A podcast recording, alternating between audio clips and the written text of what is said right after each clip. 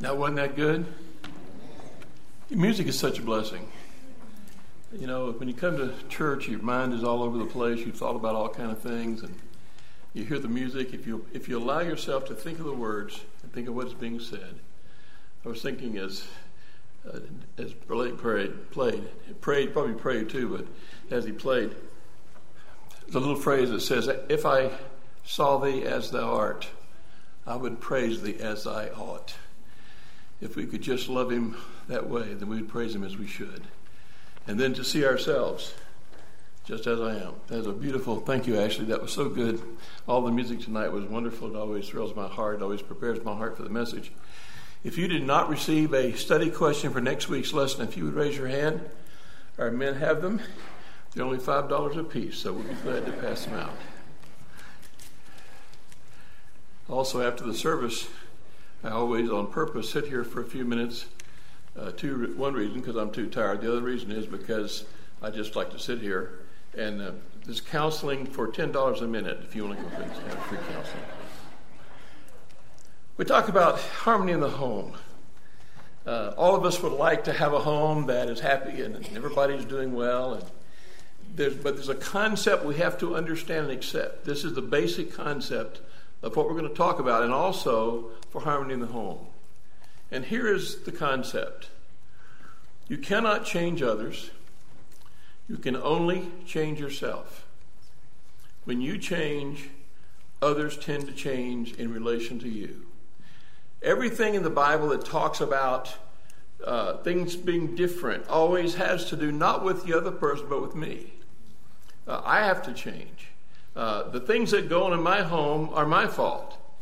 And Ellen has to worry about her fault and you have to worry about your fault. Now, I want us to say this together. I know you can read.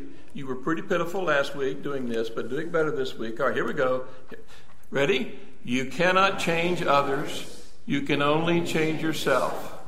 When you change, others tend to change in relation to you. Last week we talked about the wife who had an unsaved husband. And uh, the culture was wrong. It was, it was hard. How do you win an unsaved husband? Well, the, the instruction to the wife is you have to change. You have to be pure. You have to be quiet. You have to have a reverent spirit. I mean, the, the change had to take place in the husband. Now, here's the, here's the thing. Why? Because you can't change anybody else. You can't make your husband do well. You can't make your wife do right. You can only change yourself. Then he talked about the husband. How, how do you have a happy wife? Well, you learn to listen to her, you treat her with respect, you, re, you protect her. See, the, the principle is all the way through Scripture.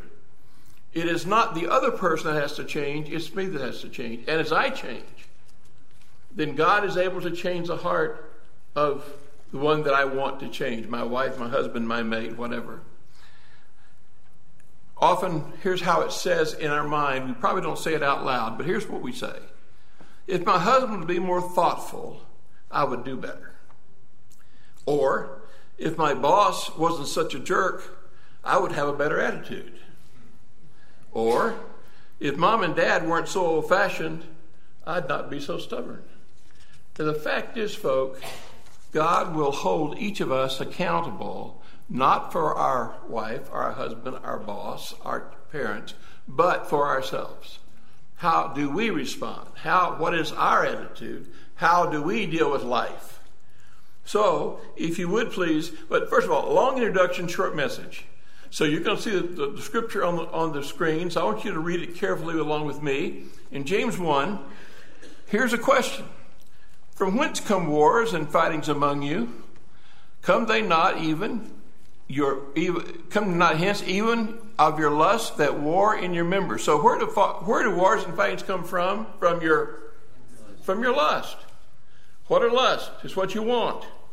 It's an overwhelming desire. So the Bible says, hey, you know, we have all these neat little phrases we use to avoid couching things like the Bible does. Jim Berg said, you know, if we could just identify the problem in biblical terms, we would find a biblical answer. So the you know we use the term we have sibling rivalry. or we have necessary conflicts in our home. No. Where, where does all this come from? It comes from our own lust, from what we want. Look at it. You lust and have not. You kill, desire to have, and cannot obtain. You fight and you war. Yet you have not because you ask not. You ask and receive not because you ask amiss, that you may consume it upon your lust. How many of your homes sound like don't, don't, don't respond to that? You see, you see what's happening? Everybody wants their own way. And everybody wants to do it the way they want it. And so, therefore, if they don't get their way, then they're going to give the other guy a problem. And of course, they're going to fight back on that. And it, so, where do they come from? All these wars and fightings, they come from wanting things our way. Let me give you an example. Two boys in the home, one's five and one is three. And they're playing and they have toys all over the place, as little boys do. And so the younger boy picks up a truck and is happily playing in the, the family room with his truck until the five year old sees him. And what does the five year old do? He comes and gets the truck. He never wanted the truck. The little kid was playing with the truck. Why did he? What does he say? That is, that's my truck. You know, lust. That's where the problem comes in. That's where sibling rivalry comes in. husband comes home from work. And of course, he's had a busy day, and, and he's thinking, Boy, I'm telling you, I am so worn out. You know, my boss gave me a hard time today, and that, that client I had to deal with, oh my goodness. And I just can't wait to get home. I want to go home. I want to prop up my feet. I want to read the paper. I want to watch TV. I don't want anything to bother me. The other side of that equation is the wife, and what's she thinking? Well, let's see. Today, the washing machine broke down. And then we got a bill, which was more than we expected. And one of the kids came home with a frowny face on their pro, on their school, and I can't wait for my husband to get home because I want to talk to him. Do you see the problem? All of a sudden, the door opens, the husband walks in. What's going to happen? Here's what happens words like you always or you never. You recognize those words? Well, you always do this. Well, you never talk to me. Here's another one. You're just like your mother. Like I see, I see you recognize that that phrase. So, the problem comes from within. Comes from the individual person not responding as they should. Now, so that is the, the motivation factor for discord. Uh, everybody should be singing their part, but they're not. By the way, next week, that's what the lesson is going to be on. What are the parts we're supposed to sing? And we'll talk about it next week. But what about the age of discord? In James chapter 3, follow the verses carefully. Behold also the ships, which though they be great, are driven by fierce winds, yet they are turned about with a very small uh, helm, whithersoever the governor listeth. Even so, the tongue is a little member, and boasteth great things. Behold, how great a matter a little fire kindleth. Get ready. The tongue is a fire a world of iniquity, so is the tongue uh, among our members. That, that it defileth the whole body, it setteth on fire the course of nature, and is set on fire of hell. Out of the same mouth proceedeth blessings and cursings. My brethren, these things ought not to be. Why would James say that to a bunch of Christians? Because it was true. Because it was needed. What causes all the discord in our home? One little thing. By the way, if you notice, uh, look at, well, let me, let me go on. For in verse, verse number two, look at verse, this is the last thing on that list. For in many things we offend all. If any man offend not in word, the same as a perfect man, also able to bridle the whole body. Notice that controlling our tongue is a sign of maturity. So little kids can't control themselves very well, but we should. Adults should be able to control what we say. We should be in charge of our tongue. So here's the challenge of the home. We looked at it, we came up to it last time about the husband and wife. It says this in verse number 8 of second uh, of 1 Peter chapter 3. It says, Be all of one mind, having compassion one of another, love as brethren, be pitiful, be courteous, not rendering evil for evil or railing for railing, but contrariwise knowing that you thereunto are called, that you should inherit a blessing. Now get this for he that will love life and see good days, Let him refrain his what? His tongue from evil and his his lips that they speak no guile. Let him eschew evil and do good. Let him seek peace and ensue it. For the eyes of the Lord are over the righteous, and his ears are open to their prayers. But the face of the Lord is against them to do evil. Do you understand that our relationship in our home affects our relationship with God?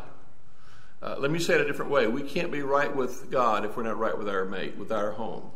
Uh, it's very clear. He says, Look, the eyes of the Lord are over the righteous. What's he talking about? What he just said about how we talk to one another, not rendering evil. Notice the railing for railing.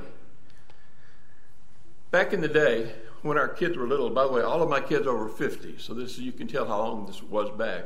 We had a, a Oldsmobile Vista Cruiser. Now, unless you're old, you probably never saw one of those. But back in those days, we did not have car seats. We didn't need car seats. We put down the back seats all the way to the, back.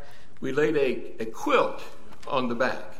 And our kids, we'd be going on a trip, and they crawled around and did all the things kids do. And you know, one of the, one of the fun things when it was time to eat lunch is now get find your shoes. That was always great. They never could find their maybe find one shoe. You know, that was always fun. But there was a game they played, and you know what the game was called? Gotcha last. And so they're all back there acting like little angels, you know, playing their little whatever they brought to do. By the way, my wife actually, this actually happened. She taught our kids to crochet. So here's my boys, you know, he boys back there crocheting. It kept them busy, kept their minds occupied, you know. But what would happen is one would go, mm, and the other would go, mm, and I got you last. Mm, no, you didn't. I got you last. And, it, you know, it's back in the back. That's what homes are like. I got you last. You know, uh, you said something, so I'll say something better. Matter of fact, I remember one time a person told me, he said, My husband doesn't talk to me, but I know how to push his buttons. yeah. You see, got you last. And that is not the way a Christian should be. Let him eschew evil and do good. Let him seek peace and pursue it. For the eyes of the Lord are over the righteous, and his ears are open to their prayers. Now, the model is Ephesians chapter 4. If you turn there, please. That's the text for this tonight. How should a Christian home look like? What should it look like? How should, what should it be?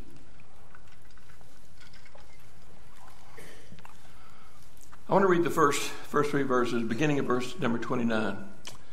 Let no corrupt communication proceed out of your mouth, but that which is good, to the use of edifying, that it may minister grace unto the hearers. And grieve not the Holy Spirit of God, whereby you are sealed to the day of redemption. Let all bitterness and wrath and anger and clamor and evil, evil speaking, be put away from you with all malice. This is a great chapter. Uh, matter of fact, Pastor Todd this morning referred to the, the first part of chapter four. It's a, it's, a, it's a pivotal chapter in Ephesians because it takes from the doctrinal to the practical. And beginning in chapter 4, it begins to talk about all the things that we as Christians need to do because of our salvation, because of who we are. And so he goes through and, and he talks about uh, putting off the old, taking off the old man, putting on the new. He talks about not living as the Gentiles live. I mean, all the practical things. But he comes to this last part of chapter 4. And he talks about our speech. And the first thing he says was, Let no corrupt communication proceed out of your mouth. Now, I think you know what the word no means, don't you? It means no. Don't let any corrupt communication. Now, the question is, what is corrupt communication? Well, it depends on who's defining it. Uh, sometimes we might define it as well that ha- that has to do with cursing and swearing. Well, it, it would certainly be that. But it really, the word, the word there really means like rotten, of no use, kind of yucky, you know? Hey, be careful. The Bible talks about don't, and, by the way, this is not a suggestion. This is a command. Don't let any corrupt communication proceed out of your mouth. That's a broad, wide statement that says don't do it. It's not going to turn out well. But that which is good to the use of edifying, that it may minister grace unto the hearers. There are three words there you need to get your handle around. If we're not to commu- if we're not to, well, let me put this way: if we're to judge our speech, then there are three words you need to be aware of, and you know what they mean. The first word is good. Is it good? And let me say it this way does it need to be said? There are many things that just don't need to be said. Um, when you're raising your kids, there's just some things you don't need to say. Sometimes you need to turn your head and just bite your tongue and don't say it. Uh, if you can't say it right, if you can't say it good, don't say it. If it needs to be good. The second thing is edifying. One of the things that's happened in our day, I've heard it discussed, you probably have too, in the popular media, that the, the, the, the, the time in our culture when two people could disagree about an issue or about issues, maybe political issues or whatever, uh, and still be friends is just about gone. Because now, instead of just telling a person or, or debating ideas, why our ideas are different, we have to attack the person, make the person who disagrees with us a bad person. And that kind of thinking, that kind of atmosphere sometimes spills, spills over to the home. Uh, we say things about our, we say things to our wife or to our children that are not edifying. Does it attack their character? There's a difference in using corrections and accusations. Uh, in a few weeks, I'm going to talk about uh, children and how to discipline our children. Uh, you discipline them with love and I'll, I'll explain what that means. But the fact is, uh, what we say needs to be it needs to build up. To, to not just tear them down, to not call them names or say, You always do this. Why can't you ever obey me? Those kind of phrases are not good because they, they, they attack the person's character and not their behavior. Uh, we love our children with an everlasting love. Uh, we want them to do well. We want to correct them appropriately and to raise them properly, bring them up in the nurture and the admonition of the Lord. Next week we'll talk about that. So, is it good? Is it edifying? And is it gracious? The kindest, most gentle way to say it. Therefore, we need to think about what we say before we say it. And say it in the kindest, most gentle way. Not, not attacking, not accusations Ask questions. I think it was Ken Collier at the Wilds who said that question, that, that accusations uh, cause a build up a response, a negative response, but questions open the heart. So ask questions and rather than accusations all the time. Now, here's something everybody needs to be pulled up short about this. So, not only should, should our speech be guarded, no corrupt communication, it should be good, it should be edifying, it should be gracious, but grieve not the Holy Spirit of God. Now, don't, don't just pass over that. Because if you think about it, what does the Holy Spirit do? What is His ministry? By the way, does the Holy Spirit dwell in you if you're a believer? Of course He does. So look at this the Holy Spirit sends us, He shows us where to go, He directs us. Uh, we wait sometimes on the direction of the Holy Spirit in our lives. The Holy Spirit directs our ways. The Holy Spirit leads us. The Holy Spirit convicts us. It was Jim Berg who said, All God has to do to judge us is to leave us alone. Just to leave us alone. Listen, if the Holy Spirit stopped convicting us of sin, we would ruin ourselves. Right? We're sinners.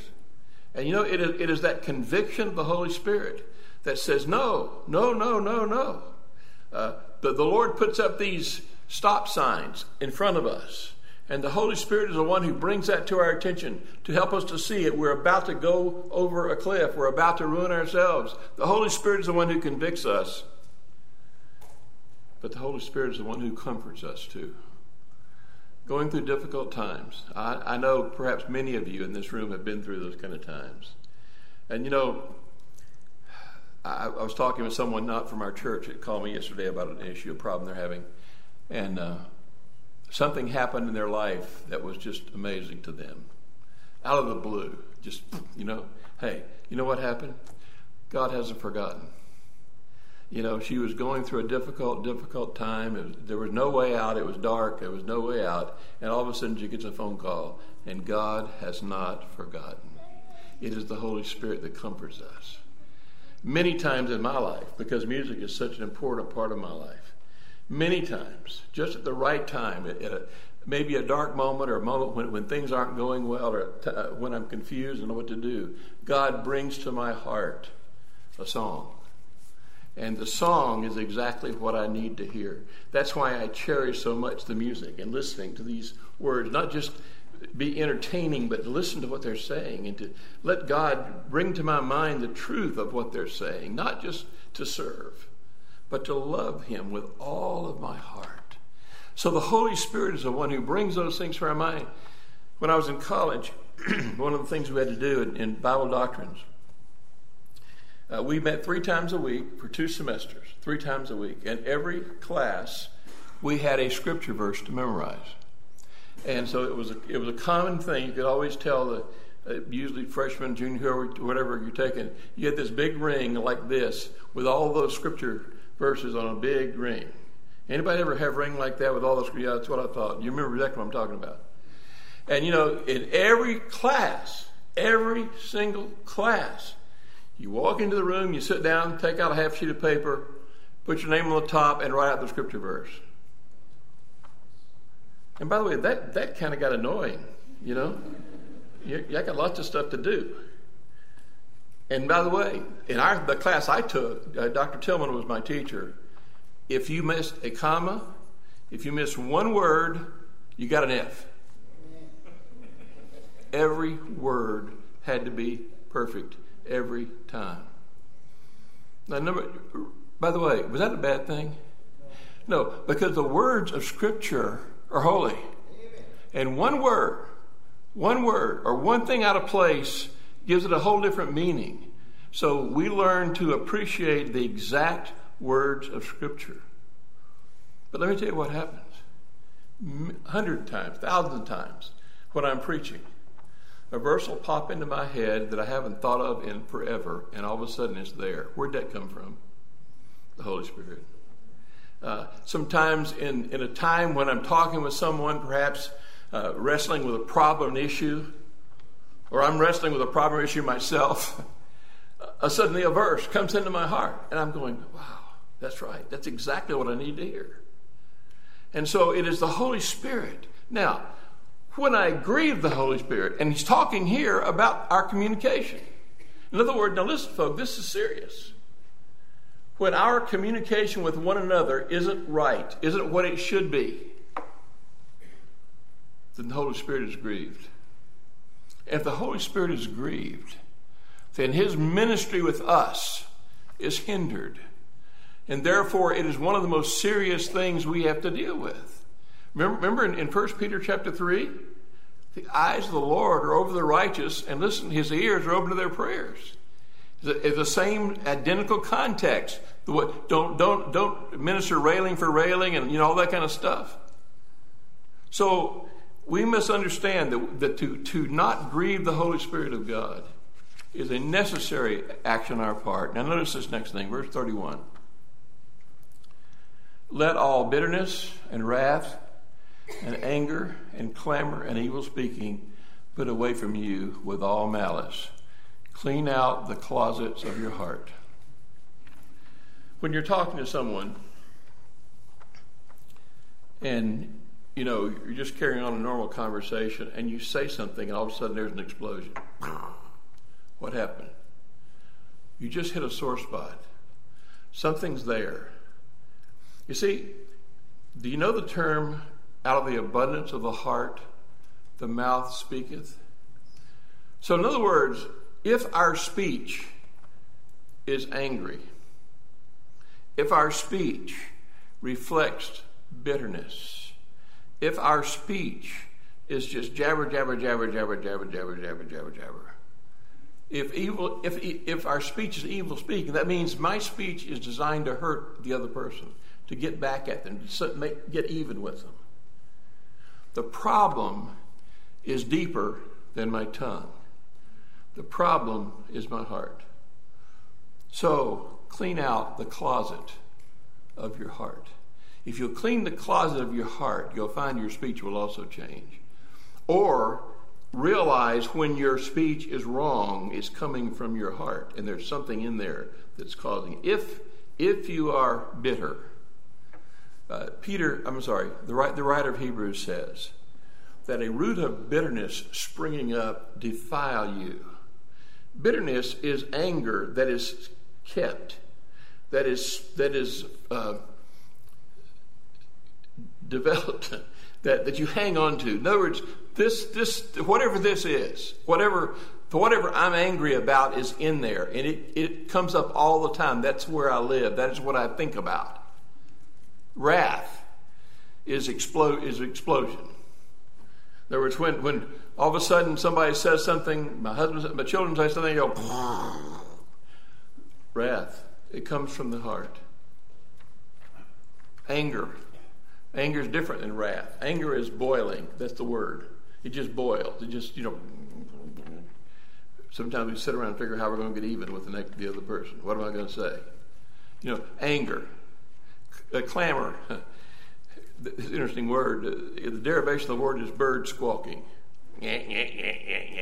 So I, squawking, you know, saying things you don't need to say. Why am I saying this? Why am I constantly talking all the time? Well, you know what? Hey, that comes from your heart. The need to just say something, the need to be noticed, the need to be heard.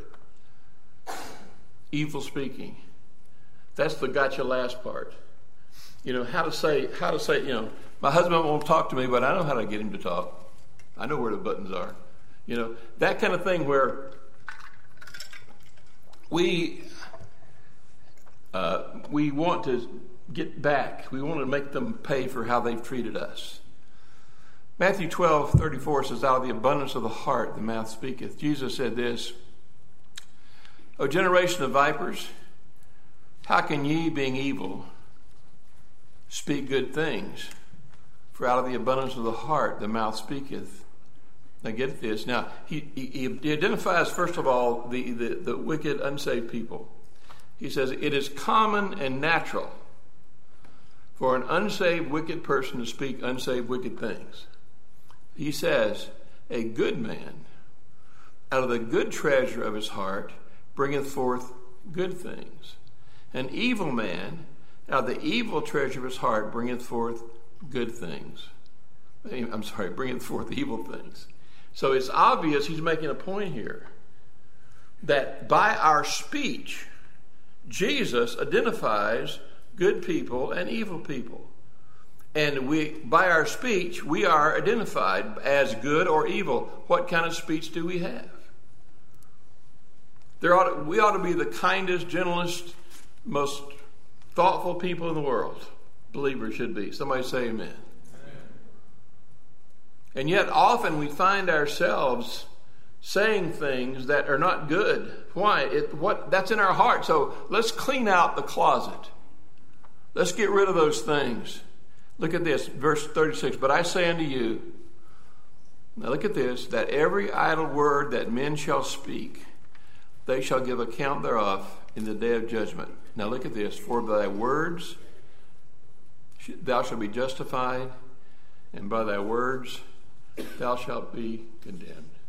So our words tell us, and, and you know, there are some things like this passage of scripture that remind us to look at ourselves because it is so easy. Listen, I've, I've heard this 10,000 times. That's just the way I am. I just, I just get it all out there. I just say it, and I'm over with it, and everything's fine. Right? Is that the way it works? Let's see. Let's take a shotgun and shoot it out here in this crowd and say, "Well, I, I got it. I, I, shot it. It's over with." All no, whatever happens is out there, right? An arrow spent and a word spoken cannot be recalled. An arrow spent and a word spoken cannot be recalled. So, what do we need to be? Well, verse 32 says, and here's the standard But be ye kind one to another, tender hearted, forgiving one another even as God for Christ's sake hath forgiven you. Be kind.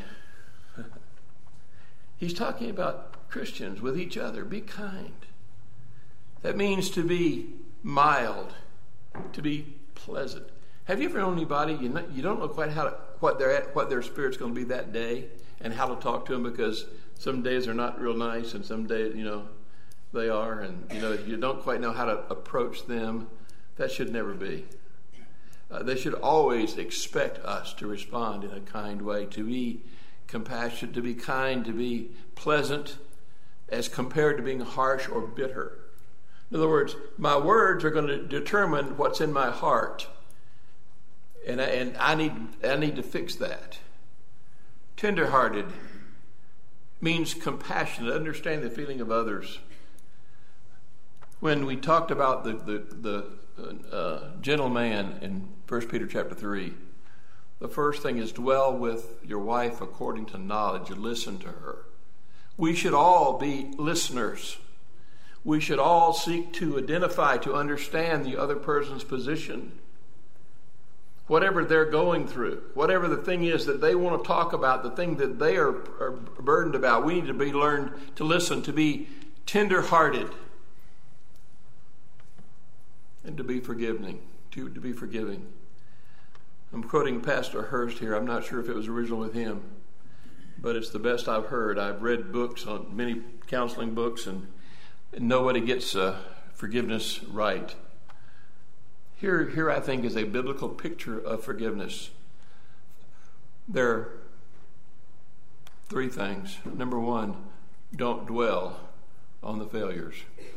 In other words, when, when someone has, has said something to you, when you have been wronged in some way, don't dwell on it. Don't think about it. Don't dwell on it. Make it there's that bubbling up, that anger that just stays in and just bubbles. Don't do it. Hey, we can control what we think about. Gird up the loins of your mind, the Bible says. Bring every thought into captivity of the obedience of Christ. You do not have to think about it. Someone said you can you can't stop a bird from flying over your head, but you can stop him from building a nest in your hair.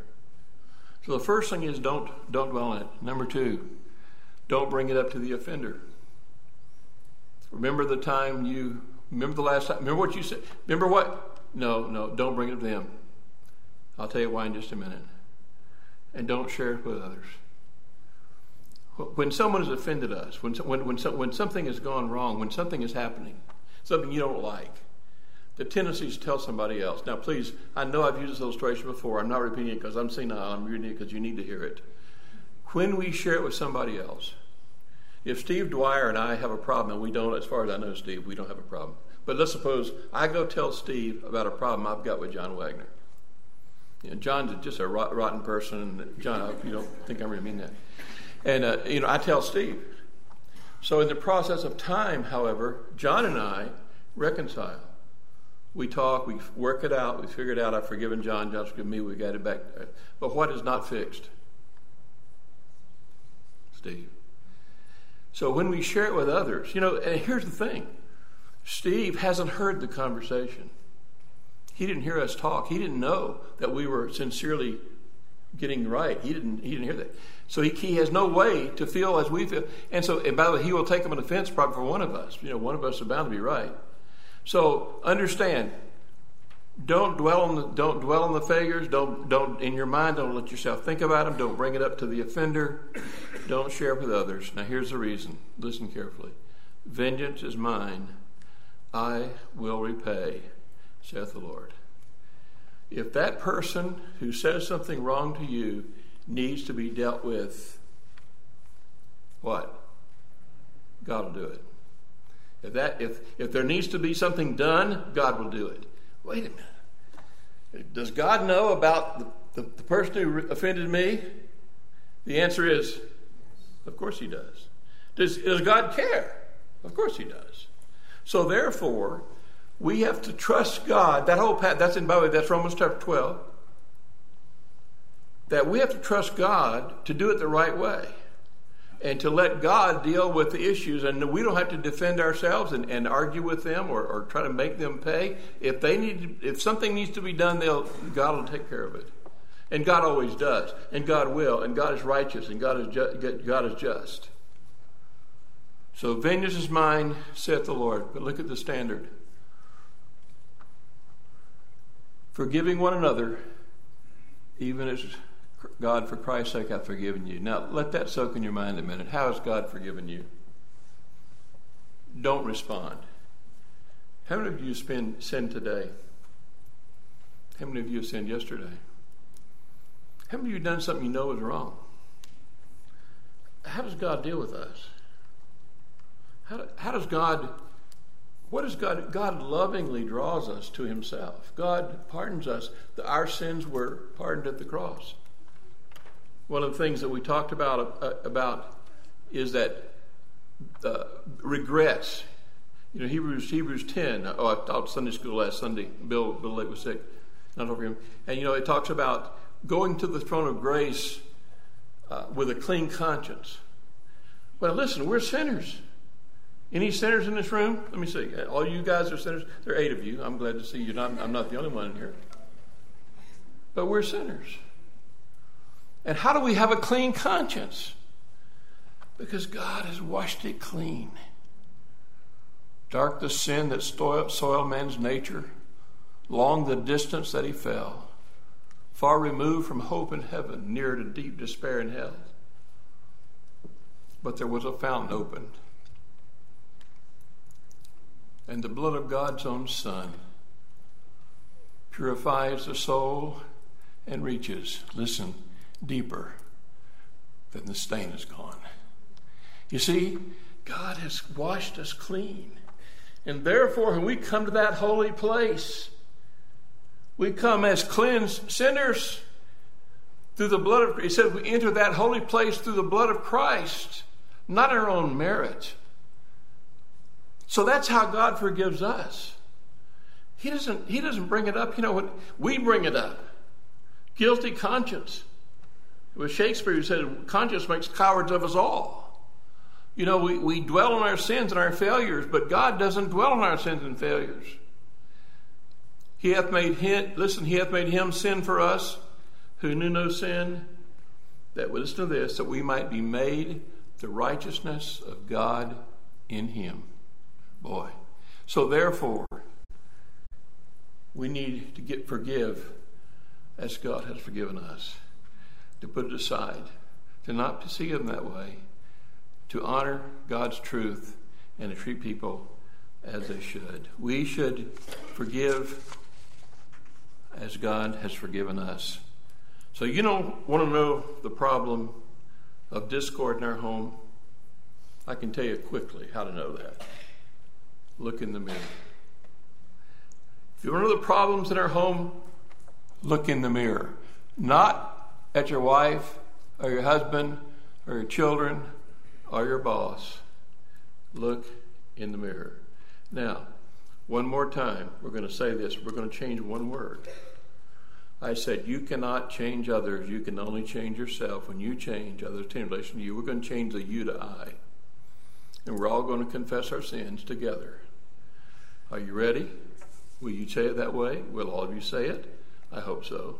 Because I'm going to see who's not saying it. I'm going to call your name out. Here we go. Ready? I cannot change others. I can only change myself. When I change, others tend to change in relation to me. And that's the truth. And that's the way it works.